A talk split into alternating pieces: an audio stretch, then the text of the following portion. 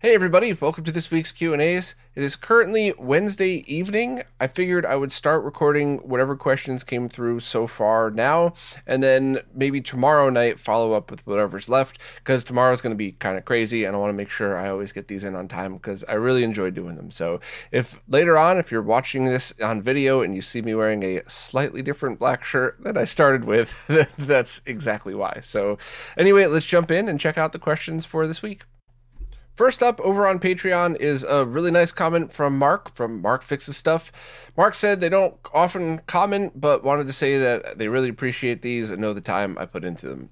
So thank you, Mark. I honestly, I, I, really appreciate that. And you know, while this is one of my favorite parts of doing retro RGB, hanging out with all of you, it is very cool that, that people do tend to realize that these aren't just press a button, yell into a camera, and walk away 20 minutes later. There is some effort that goes into these, uh, but I do love the laid back nature, and I really enjoy how it feels like I'm, I'm kind of sort of pen pal hanging out with most of you. It's not as fun as live interacting, and I'd love to figure out a way to do that easily, but I still enjoy these, and I, you know, thank you very much for you know for the comment. Also, I have something very embarrassing to admit.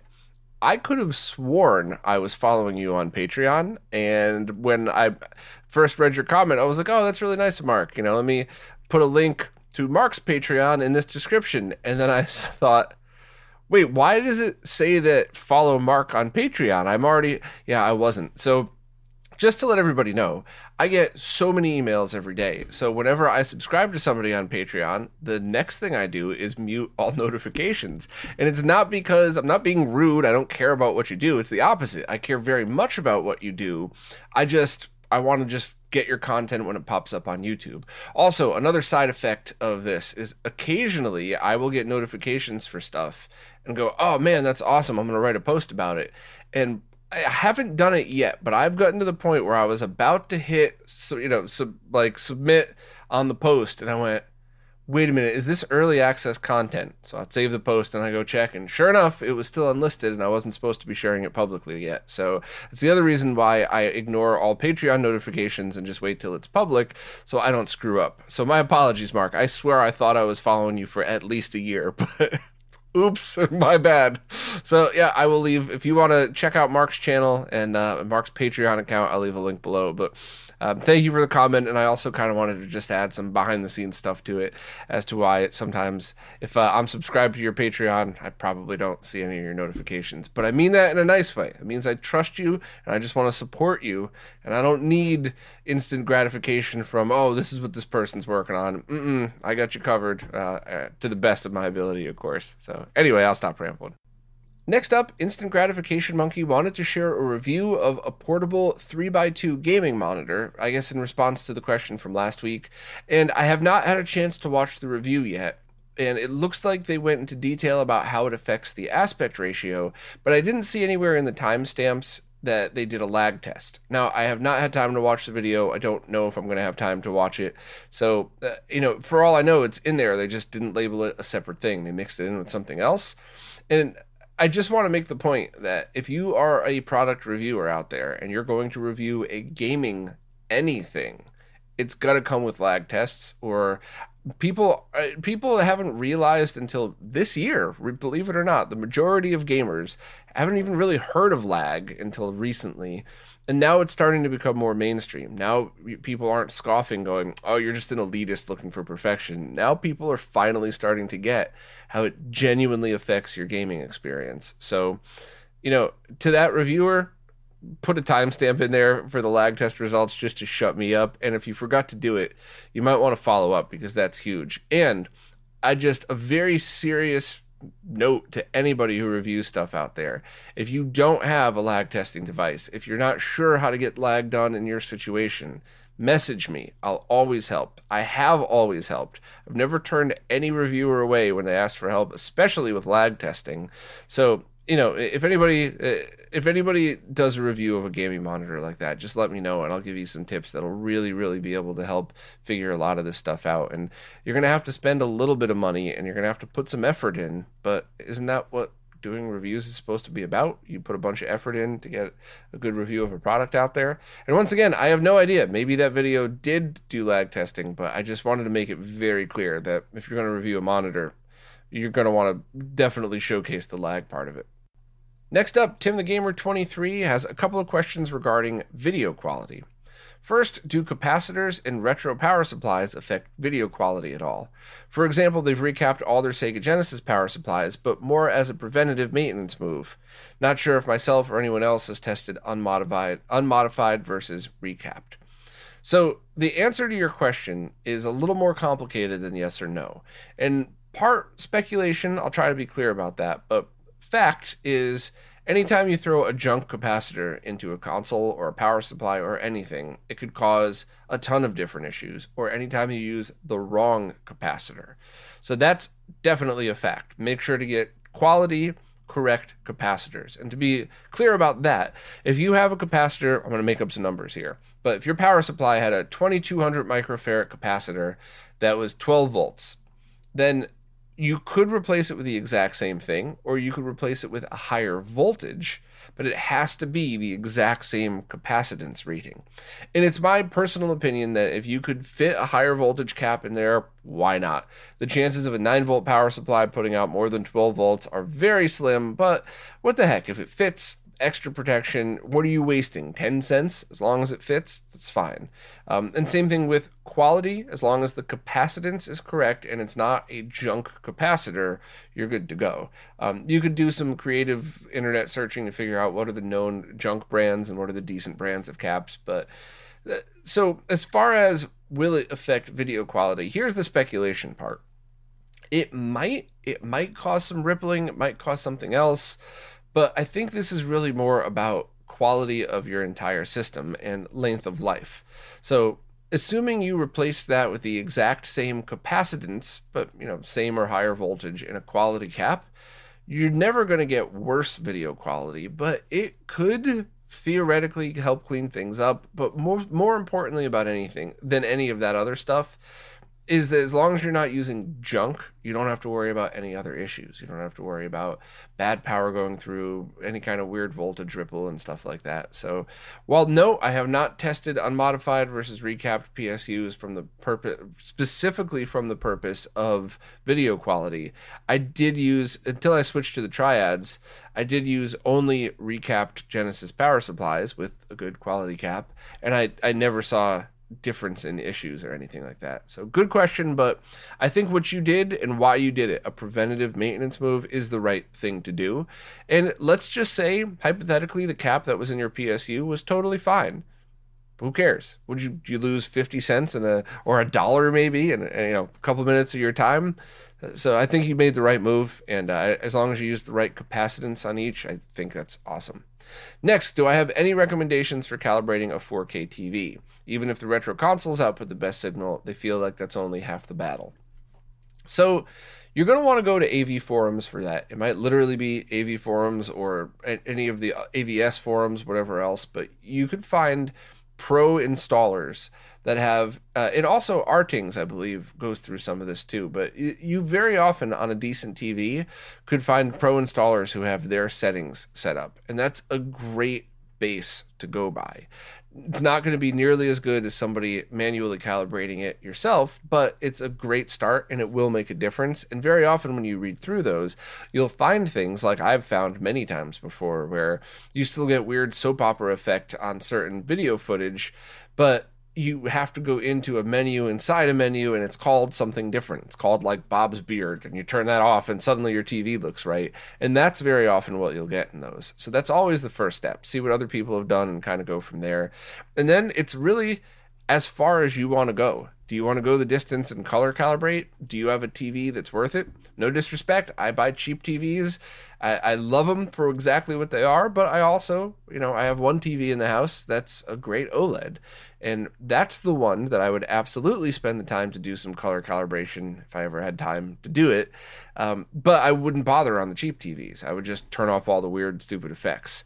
So that's another thing you could do. And I would kind of just go from there. If it's a brand new TV, some have. Uh, I'm going to use the word burn in, but it's the opposite of what you might think. Um, burn in procedures, as in like um, making sure that it wears in properly. I had a plasma that I left uh, a color like a repeating changing color thing on it. So it would switch between colors every 20 seconds and i left that on for like three days because pros supposedly said that if you burn in the tv that way if you breaking in breaking it in is probably a better way to do that to say that then that would help. Uh, but i don't know if that's the same anymore. That was 10 years ago. But that's that would also probably be noted in one of those. So those are basic tips. I'd love to hear any of your others, but I'm definitely sticking to see what other people have done and turn off all that crap processing on most of it. And I understand why it's there. You know, if you it's designed so that when you walk into a, a big box store and you see it on the wall, it stands out. And it's also all those features are designed that if you have you know a 15 year old cable box that you're plugging it into and that's how you watch tv it's going to look in most cases it'll actually look better than if you turn all the settings off. But if you have a streaming box if you watch blu-rays if you play retro games you're going to want to turn all that crap off in most cases. There's some exceptions on newer tvs that have awesome features but uh, and last is there a searchable list with all these q&a questions somewhere? No and I don't even know how I would go about doing that. Would I have to import all of these into a database? How could I filter it out? Could I filter the answers? But also, you know, you said that way you or anybody else could avoid asking repeat questions. Well, I never mind repeat questions because I'm always learning all day, every day. So if you ask something three months ago, there's a good chance I'll have a slightly different answer today maybe I'm half asleep and my answer three months ago would be better, but I don't know. I'd like to think I always going to continue to learn and, and have more knowledge. So don't ever worry about re-asking it unless it's like literally the same question two weeks in a row. But uh, yeah, hopefully I was able to, to kind of point you in the right direction for some of that. A couple of questions from the Remora. First, given the output of the OMVS, what's the best way to get S video out of it? Unfortunately, they haven't found any TVs in the 18 to 20 inch range with component video in their area, but they do have one with S video. They've been considering a GBS control build, but was hoping for direct analog. So um, I think you mean the Open MVS project, which OMVS is correct, but there's also the Omega MVS, and the, I think there's another project called OMVS now as well, but that's not using our circuit, even though they totally should. but um, assuming you mean the Open MVS project from Avram and Tian, uh, then you would need an RGB to S video converter because in that project we just took RGB out of the JAMMA pins, RGBS, and then we converted that to be buffered in in a way that it is perfectly safe to use with all Genesis 2 cables because those were uh, at the time and sort of now, those were the easiest ones to get from multiple different sellers, quality ones. And there are different things too. You could go with the HD Retrovision or Retro Gaming cables, RGB to component version of those. So essentially Genesis 2 component cables. Um, so you could get a bunch of different options for that. The Rad2X worked with it as well. But getting S video out of it is going to require a conversion because there is no S video signal there. Uh, so you're going to have to use one of those external boxes. Now, luckily, RGB to S video is much less of an issue than RGB to composite, although I have seen some converters that are better than others, but you might want to just look around for something in a decent price point. I know Ivory from Retro Castle is supposed to be sending me another prototype at some point of a new version that has a bunch of cool features, and I'm not sure if that will affect S video out or just composite video. You could try uh, Wakaba Video or LinuxBot 3000. They're the same person. That's Jam uh, on in uh, I think they're Australian. If they're from New Zealand, then uh, somebody's gonna kick the crap out of me for getting those two wrong. But uh, yeah, those are good as well, and they should be readily available on eBay. There's some open source designs. Mike Chi posted a design out there as well, and there's the Ashen one, but that's a bit expensive. Um, but it's got some decent features as well. So I would just take a look at all those and see what's the best. But you're basically going to have to go from RGB to S video in order to to accomplish that. Um, so yeah, there's no better way, but I really hope the new one from Ivory is as good as the Mr. Case that he built because that really would be a perfect solution for everybody. Luma would be cleaned up really nice in the S video side of things, but also you could use composite, and it's not going to be perfect, but you know it'll be good enough. Also, do I have a recommendation for cables? They were thinking of taking their arcade sticks and putting a 15 pin port on them and making them match the three official SNK layouts. Their Brook adapters do this over USB, but they would prefer a direct connection over a converter. So I had a video that I talked exactly about this, direct wiring your arcade sticks. Precisely four people watched it, but you know, now you'll make it five because you're in the same boat that I was in. I want single button presses out of my arcade stick. And most in most cases, things like you know the undammed adapter would have done all of that for me without any problems. There's a lot of internal M- MC Cthulhu and stuff that could have done that. But if I'm going directly into a super gun or directly into a Neo Geo, then why would I want anything else other than direct button pushes? So I will leave a link to that. Um, check it out. But I just basically bought those pre-wired DB15 cables on Amazon or something. And unlike video cables, you don't have to worry about shielding and all that stuff. They either work or they don't. So just buy from a place that would uh, that would allow you to return it. So maybe Monoprice in the states. I'm not sure where what else that you could get worldwide, but Amazon and AliExpress certainly have them pretty cheap. So yeah, I'll leave a link to that as well. Um, hopefully, I was able to point you in the right direction for both of these. Jeff L is having problems with RCA cables falling out of their RCA to BNC connectors on their matrix switch. They've heard people recommend pinching the R- RCA tips with pliers. They're not keen on doing that, but another approach they've considered is buying RCA to BNC cables, not connectors, so that the connection is on the ground where there isn't a strain on the cables like there is with their current setup. Those cables are a bit pricey though. Do I have any recommendations for how to connect RCA to matrix switches such that the connections won't fall out? Uh, so there's a couple of things. If how big is your matrix switch? If it's 16 ports and over, you probably have one of those tools that kind of looks like a screwdriver with a loop to go in there and uh, unplug your BNC connections. If if that's the case, if you have a, a big switch like that, you might want to consider the opposite. BNC cables, and on just like you said, and on the other side have the RCA connection going into whatever's on the flip side of it. Um, you could try to put a little bit of tape, whether it's medical tape or something else, over it. You could try a little bit of hot glue, which, by the way, that will eventually dry up and pop off. But that's the point. That way, if you ever need to take them off, you can just put a little isopropyl and pop it off. So people love to hate on glue, but it really does have its uses sometimes. You could epoxy it if you really wanted to. Speaking of glue, then it'll never move. But, you know, if you ever want to use those cables on something else, you're kind of screwed. The only thing that I would say about uh, all of those are decent. Um, the you could also try buying slightly better quality uh, RCA to BNC uh, connectors, like the little things that you have, and that's one of the advantages of buying the better ones. But that's not always the problem of the connector itself. So I don't want to see you spend 250 each on on those and not have it solve your problem. Uh, to be honest, I'd rather have you buy another random bag from just a different seller and see if they're a little bit tighter. But I think all of those things are decent. Um, I would just kind of decide what's the best overall. And the only thing to note is what cables are you using? And I mean this I mean this from all the ways. Like let's say you're buying HD Retrovision cables, right? So that's a quality cable. These connectors should mostly stay in. Maybe just the strain is slightly tugging them out until they pop out. But you wouldn't want to swap those out with something that's subpar because those are really well shielded. They perform super well. Whether you're talking about the console ones or just the RCA to RCA, those are my go to, definitely.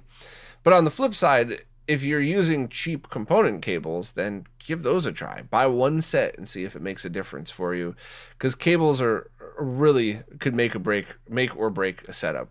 And the only unfortunate thing is if you if you get all really good cables and you never have any problems, how would you know that they were good? You almost have to fail once in order to realize how important it is. But yeah, those are definitely my suggestions. Um, and I, you know, I have a Extron Crosspoint I'm using, and I love it. I think it's it's been great. I'd like to try to get a slightly smaller one with less ports, just so it could fit a little bit easier in my setup. Uh, but I haven't had any problems with uh, cables popping out, and I mostly leave it where it is. But occasionally, I'll grab the whole thing and I'll twist it to its side. Then I'll climb underneath and swap out some cables and twist it back. So essentially, every cable is moving twice when I do that and none of them have popped out. So decent cables, decent connectors should be a help. But I also agree with you. Don't pinch the tips. Um, I'd rather see you try those other solutions, just because there's no permanent, you know, permanent things done unless you epoxy them. But you know, if you want to go that hardcore, I don't know. I, I might even try buying some of the more expensive ones before I went and epoxied everything together. You might lose less money over time, but let me know if I pointed you in the right direction or if you uh, need another perspective or something. Next, Adam Stalker wants to know if I've heard about any projects that integrate a card reader into MiSTer. They have an NES homebrew collection and would like to play and dump those games because the ROMs are sometimes difficult to come by. So, no, but it's certainly theoretically possible. I have the Sanni cart reader that somebody was nice enough uh, to build for me at cost. I think it's really cool. It's worked well for me. Um, I had a couple of issues, but most of all, it was everything that I could have asked for. Some automation would have been nice. You do have to flip the switches on the side, but you know, getting one of those and dumping your own ROMs to your PC would certainly be a doable scenario. But having MiSTer do that is certainly possible, but I don't know of anybody working on it. And some of the devs that I had mentioned that idea to kind of looked at me like, why would you use your MiSTer for that? I guess they didn't see the novelty of putting your cartridge into the MiSTer. So, no, I don't know about any of those projects. I'll, I'll leave a link to the latest version of the Sanni Cart Reader. Um, well, latest version that one store is selling. It's an open source project. Read read the post. You'll uh, you'll have all the info in there. But just to make sure that I'm clear about this, um, it's you used the words like cart reader you know, um, dump those games. So that's why I answered it the way you did. If anybody's listening, I want to make sure I'm clear that there's not going to be an analog like solution where you plug in your Super Nintendo cartridge and play that off of the DE10. Now, maybe if MiSTeX takes off and people start creating their own hardware for it, that would be totally possible. But the issue is that the DE10 Nano the heart of the MiSTer is a development tool designed for students to just mess around with it and get familiar with it. And as a result, it didn't have it, it doesn't access every pin on the FPGA, so you're not able to do a lot of stuff like that. Now, that said, there's some geniuses out there. I'm sure somebody's going to figure out something cool like that in the future, but it's not really likely. Whereas with future iterations of the project, it might. And I know that wasn't your question, Adam, but I just I wanted to be clear when I was answering this because I'm sure a lot of other people might be thinking, yeah, I would love a, to plug my NES car in and play it for real, but it wouldn't work like that in the current form. You know, anything D10 Nano based, you, you would have to dump and then reflash your save file or something afterwards. But I think if you want to pick up the Sanni Cart Reader, it's a, a decent value, and um, it's you could build your own, or you could just buy it from the store that uh, that I found and uh, I've had pretty good luck with it, and that should accomplish everything you need for a lot of consoles. Double H just started working on a new NES controller from scratch and is learning about controller induced lag for the first time. Is there a chart that breaks down the lag times to different categories? Maybe what normal people will notice versus pro gamers versus what original controller lags are? So there's a lot to talk about here. And the reason that there's going to be a lot is because you're talking about making a controller that other people presumably are going to use. Congrats on that, by the way. I'm sure that's a fun project to work on. But that is going to change my answer drastically. Uh, for example, if your question was, I'm looking to buy wireless controllers, what's acceptable latency? We could have that talk, but the bottom line is we're talking about your personal setup and you could make your own decision. When we're talking about making a controller that you might sell, you might make for other people, that completely changes the game. The other thing that I want to bring up, and this is absolutely pedantic, and I would not have said it if this was a question that was related to your personal setup. But once again, since we're talking about other people's setups, I want to make sure we get this right. The time it takes from an original wired controller, from when you press the button to when there's uh, the console receives the signal, shouldn't be called latency because that's not delay. It's just how long it takes. It's time from button press to signal received. So when if you're talking about building a new NES wired controller, there should be zero difference in time. Uh, at you know, there should be zero latency added from when the original controller sends and you know receives a signal to the new one. There's no reason not to, or there's no reason that you would need to add lag. Chris from Displaced Gamers did a great video on how the NES controller works, and I strongly recommend watching that or watching it again just to double check and, and see how that and the SNES works because it'll really show you why you don't need any latency added to that. Now, if you're talking about you're making a wireless controller and you would like to know, um, you know, what's an acceptable latency, then that's kind of an interesting discussion as well because you said you know what about normal people versus pro gamers? What's acceptable for that? And that's an interesting question because anybody can detect lag. In fact i know people that really aren't huge gamers that have sat down on emulation setups on a flat panel and said things like why is my controller sticky controller wasn't sticky. They were playing on a laggy solution. So you bring them over to original console on a CRT, uh, same controller even, and they're like, "Oh, the controller's fixed." Because your average person shouldn't have to be a nerd. You shouldn't have to know all the things that we talk about to just play a video game. But sadly, it is that's it is what it is. So I wouldn't go into this thinking about pro versus, you know, your average gamer because your average gamer could totally detect it. So, um, and, and, one might even argue that if long as long as the latency isn't variable, a pro gamer might be able to adapt to it pretty quickly. So, I would always aim for the lowest latency possible. And there have been my favorite test was Brian from Retro USB took pro Tetris players, took their their own NES, their own CRT, had them play a couple rounds on the original controller, and had them play rounds on his wireless controller that he was then able to dial in the latency. And the pro Tetris players weren't able to do their special moves at just about half a frame of lag or just around eight milliseconds. So, that for me is always the target goal. Less than half a frame of latency should be your aim. Now, if you're going to wireless controllers, you might not be able to help that, but you should always try to go for the lowest latency possible if you're talking about wireless.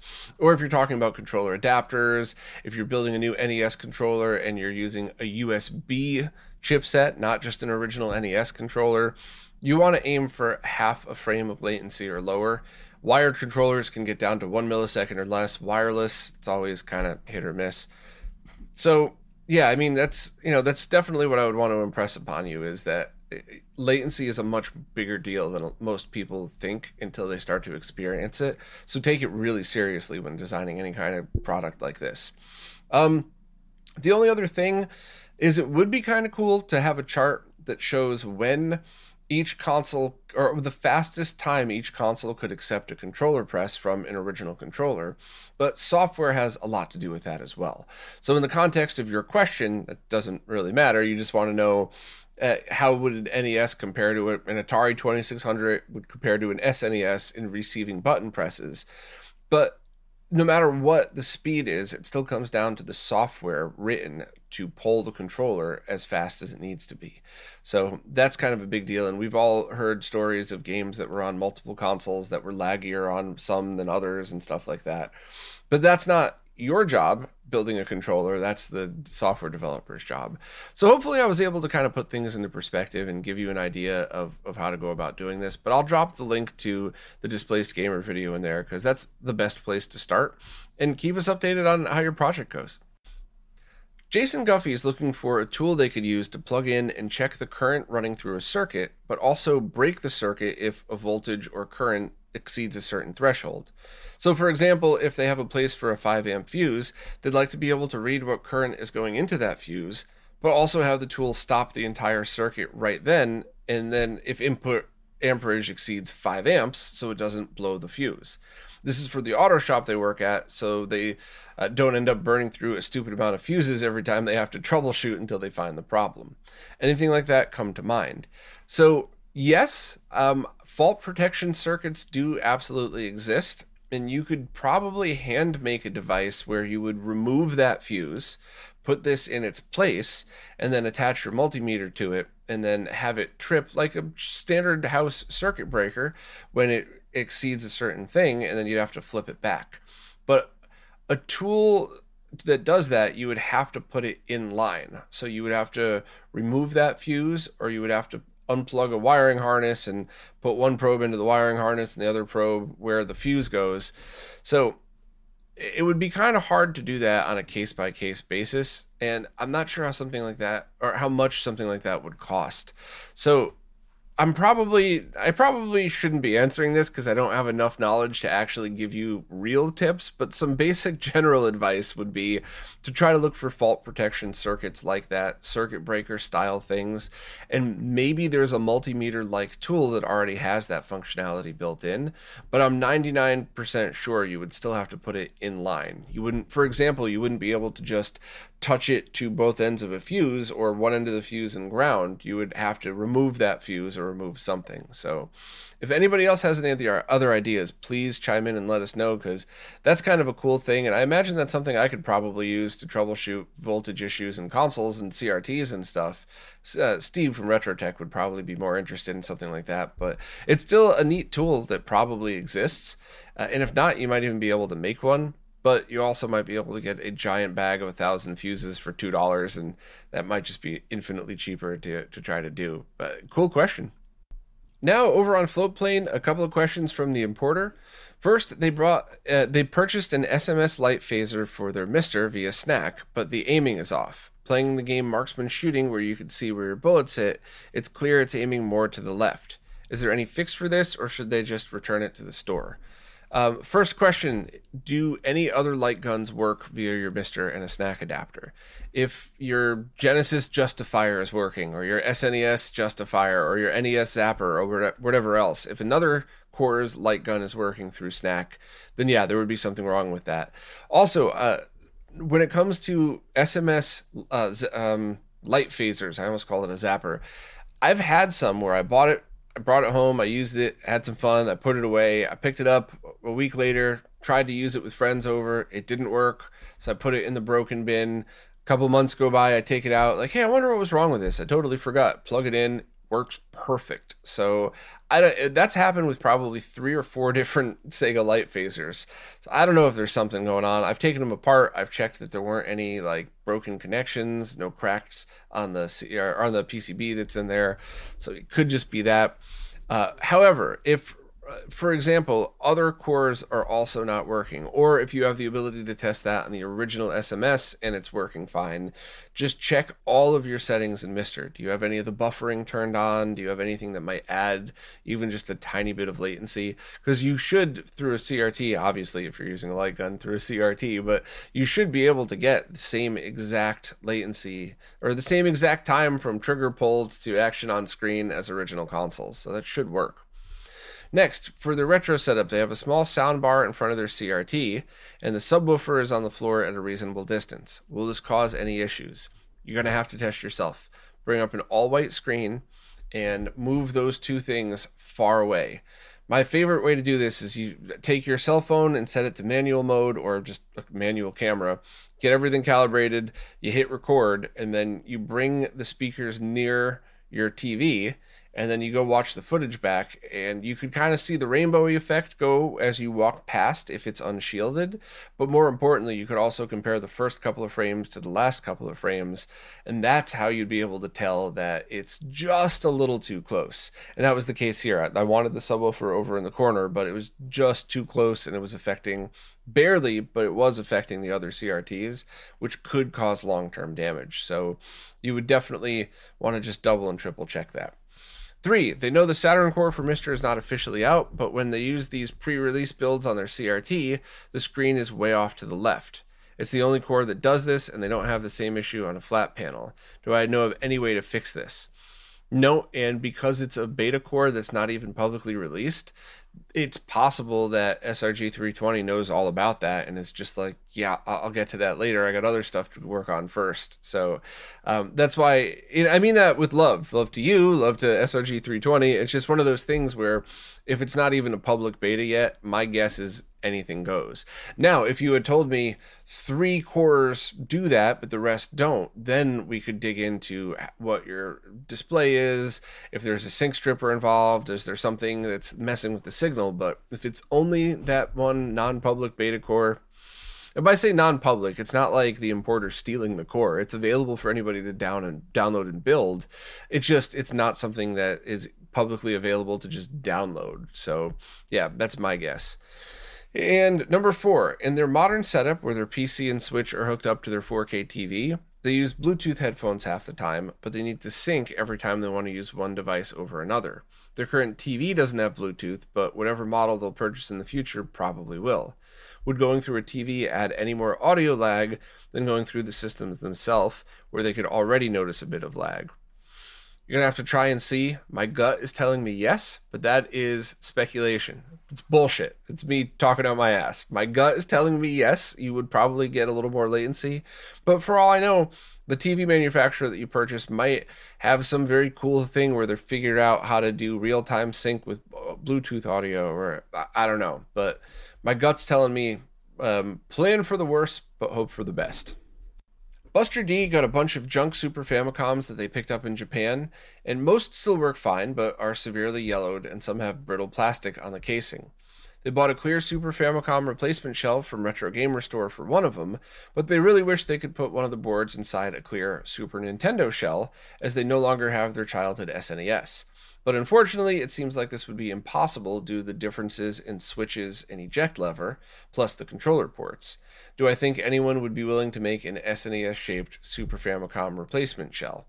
No, because of how much it costs to do uh, plastic molds. That would be a ton of costs. I mean, in the shells, because there would be such low volume, it might be 300 bucks a shell or something like that. But what would make perfect sense is if anybody here listening who wants to do the opposite would be willing to trade. So I'm 99.9% sure that the Super Famicom motherboard will fit motherboard will fit in an SNES. So you would just then have to trade somebody who's in the same position. They have a junk SNES, um, and they want you know they want a Super Famicom board to play Japanese games on with no modification or anything. Um, so and just swap them, and I think everything should connect. I think the front controller ports, uh, and I'm you know I think the levers will still line up and stuff like that. Can anybody double check and confirm this for me? I would myself, but my not all of my shells are here. There are many different places having many different mods done to them right now, but that that seems like a much more plausible answer because there's got to be somebody out there with a broken SNES that kind of wants to do the same thing. And since you have extra junk Super Famicoms, you could piece them together one that works perfectly.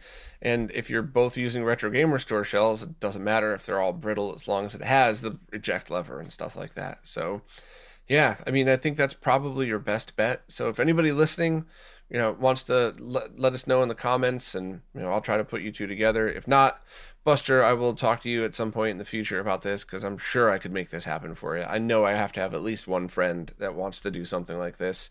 So yeah let's keep in touch about this and eh, hopefully somebody will just chime in in the comments and you'll be able to link up before I go, I just want to talk real quick about why I've been experimenting with cameras and microphones and stuff like that. If you don't care about this, please just drop off right now. I don't want to waste anybody's time, but there are certainly a lot of people that want to upgrade their gear or are just as into this stuff as I am.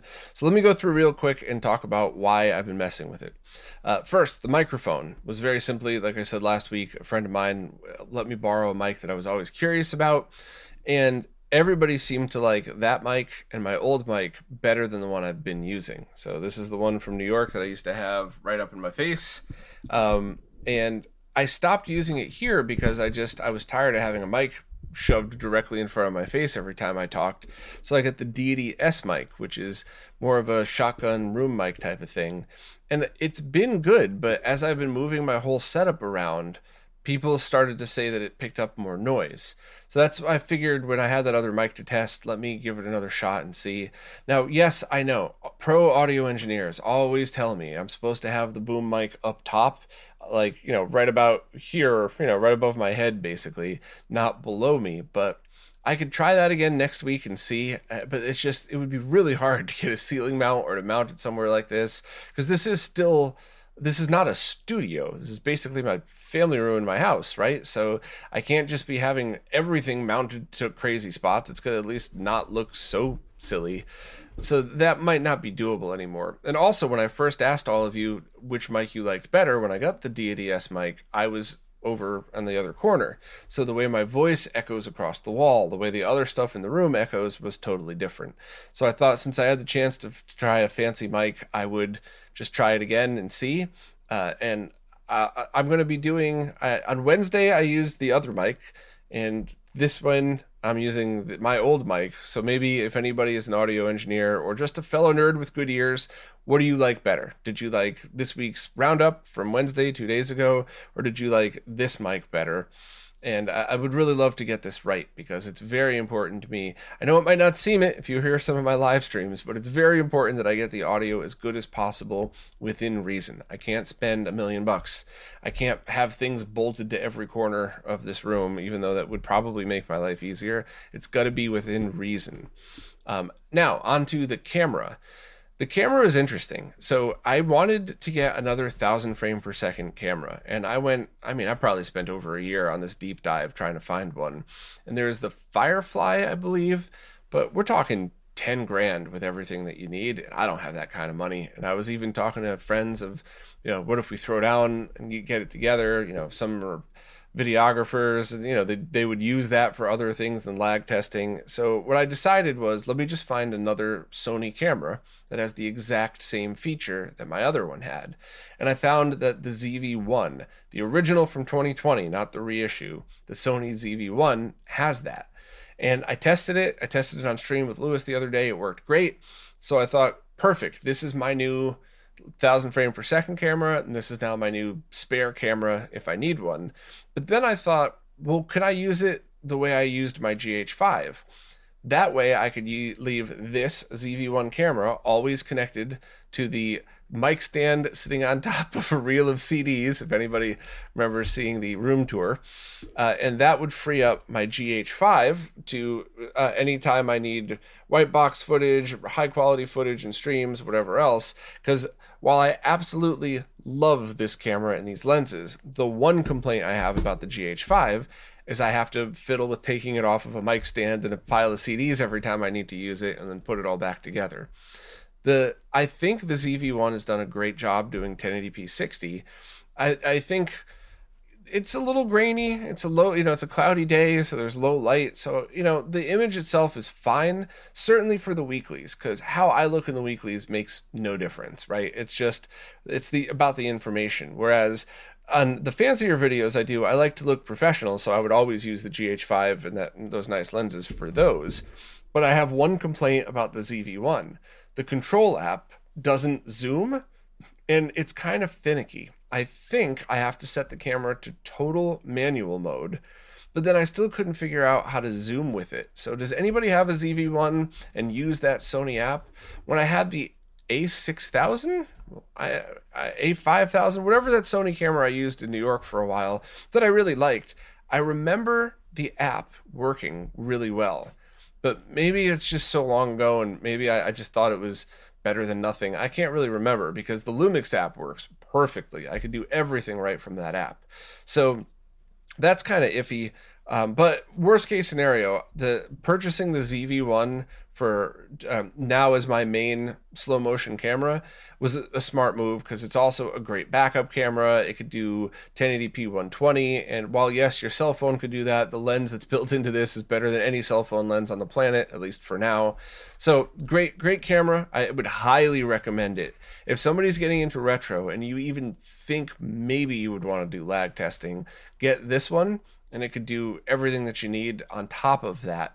And as well as this could also, you could just plug it in to your USB port and use it as a 720p webcam, which is useless for this, but it would be perfect if I was just streaming me playing a video game and needed a small corner of me you know, with a me shot in there. So that's a good feature for that. Or I guess if I was traveling and I could just record a 720p video on the go if I needed to, you know, like one of these weekly videos. But generally, I'm going to use the HDMI output of it. So I like that. And following up on the Kiyo Razer webcam, that's been awesome for live streams. It's basically as easy as every webcam that you've ever seen, but with quality that's far better than most webcams. It was super expensive though. And while it did work for the weeklies, the way I had to do it was I had to run it in 4K 60 mode or 4K 30 and then crop because uh, there's no zoom in 4K mode. And I tried putting it in 1080p 60 and zooming, but it was super pixelated because it was digital zoom. So for me to be able to use it in this setup on that tripod, which you know tripod mic stand, um, it worked, but I would have to have my me shots uh, in for or it would come out in 1080p 30 and everything else in the screen would be 1080p 60 so i'm not sure if that matters. Maybe that's fine. Maybe that would actually be the better move is to leave that as this camera up here. But i don't know i kind of wanted to just talk this out and i know i've been rambling for almost 10 minutes but that's why I gave you the warning at the beginning. If you don't care about this stuff, I imagine you're clawing your eyes out bored, wishing you could reach the stop button on this podcast. But if you have any setup that's even remotely similar, I bet you you're probably even if you completely disagree with me, I bet you you were, you know, you appreciated the extra perspective on it. So I just kind of wanted to share what the heck I'm doing. Um, so if you made it this far, maybe you wouldn't mind leaving a comment. Do you like this mic better, or do you like the mic I used on this week's roundup from just two days ago, or I guess a day ago if you're listening to this right when it came out?